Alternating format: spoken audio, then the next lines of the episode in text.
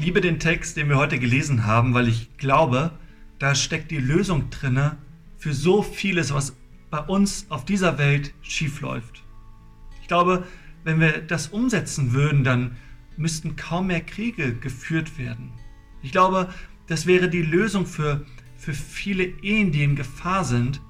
Da müssten wir keine Gemeindespaltung mehr ertragen.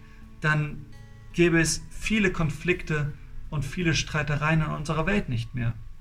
Paulus schreibt in diesem Text, es wäre so schön, wenn jeder die Interessen und Bedürfnisse anderer in den Blick nimmt und andere für genauso wertvoll und genauso wichtig betrachtet wie sich selbst. Ich glaube, wenn wir das machen würden, wenn sich andere komplett um meine Interessen und meine Bedürfnisse kümmern würden, dann wäre ich ja total frei und müsste mich selbst nicht mehr um meine Bedürfnisse und Interessen kümmern, weil andere sich ja bereits darum kümmern. Und ich wiederum wäre frei dazu, wiederum die Bedürfnisse und Interessen anderer in den Blick zu nehmen, weil ich mich weniger um mich selbst kümmern muss, weil andere sich ja bereits um mich kümmern. Ich glaube, was Jesus vor 2000 Jahren auslösen wollte, war ein Dominoeffekt. Als Jesus vor 2000 Jahren am Kreuz hing, da hing er dort, weil er zuerst unsere Bedürfnisse und unsere Interessen in den Blick nahm. Er wollte, dass wir in einer lebendigen Beziehung zu Gott leben können und deswegen ist er für uns gestorben. Er hat unsere Interessen in den Blick genommen und sie als wichtiger genommen als seine eigenen und dadurch hat er einen Dominoeffekt ausgelöst. Ich glaube, er möchte, dass sich dieser Dominoeffekt fortführt. Ich habe vor einigen Tagen eine ganz schöne Geschichte gehört von einem jungen Angestellten in einem Job und dieser junge Angestellte, ich nenne ihn jetzt Tim, der hatte schon eine ja, zeitlich kurze, aber relativ bewegte berufliche Laufbahn hinter sich. Ja, überall, wo er war, wurde er nach einiger Zeit gefeuert, weil ihm für alles, was schief lief, die Schuld gegeben wurde.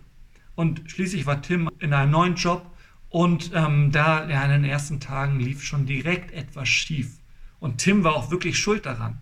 Er saß auf seinem Platz und er dachte sich, okay, im nächsten Moment wird der Chef um die Ecke kommen und mir die Kündigung auf dem Schreibtisch klatschen. Aber nichts geschah. Am nächsten Tag ging Tim zur Arbeit und dachte sich, okay, heute werde ich aber gekündigt werden. Wieder geschah nichts.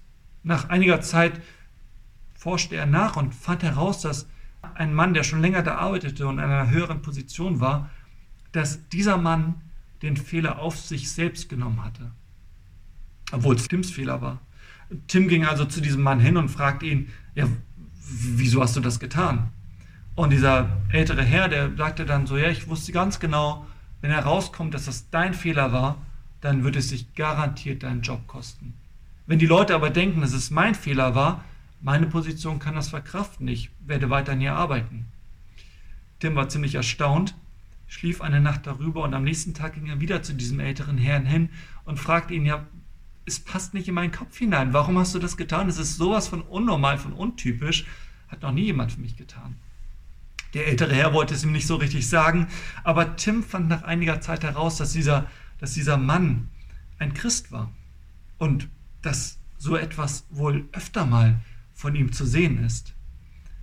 Tim beschäftigte sich also mit dem christlichen Glauben und, und nach einiger Zeit fand er heraus, was, was Gott für uns getan hat. Dass Jesus am Kreuz hing und für uns gestorben ist, unsere Fehler auf sich genommen hat, damit wir bleiben können, damit wir in Ewigkeit bleiben können.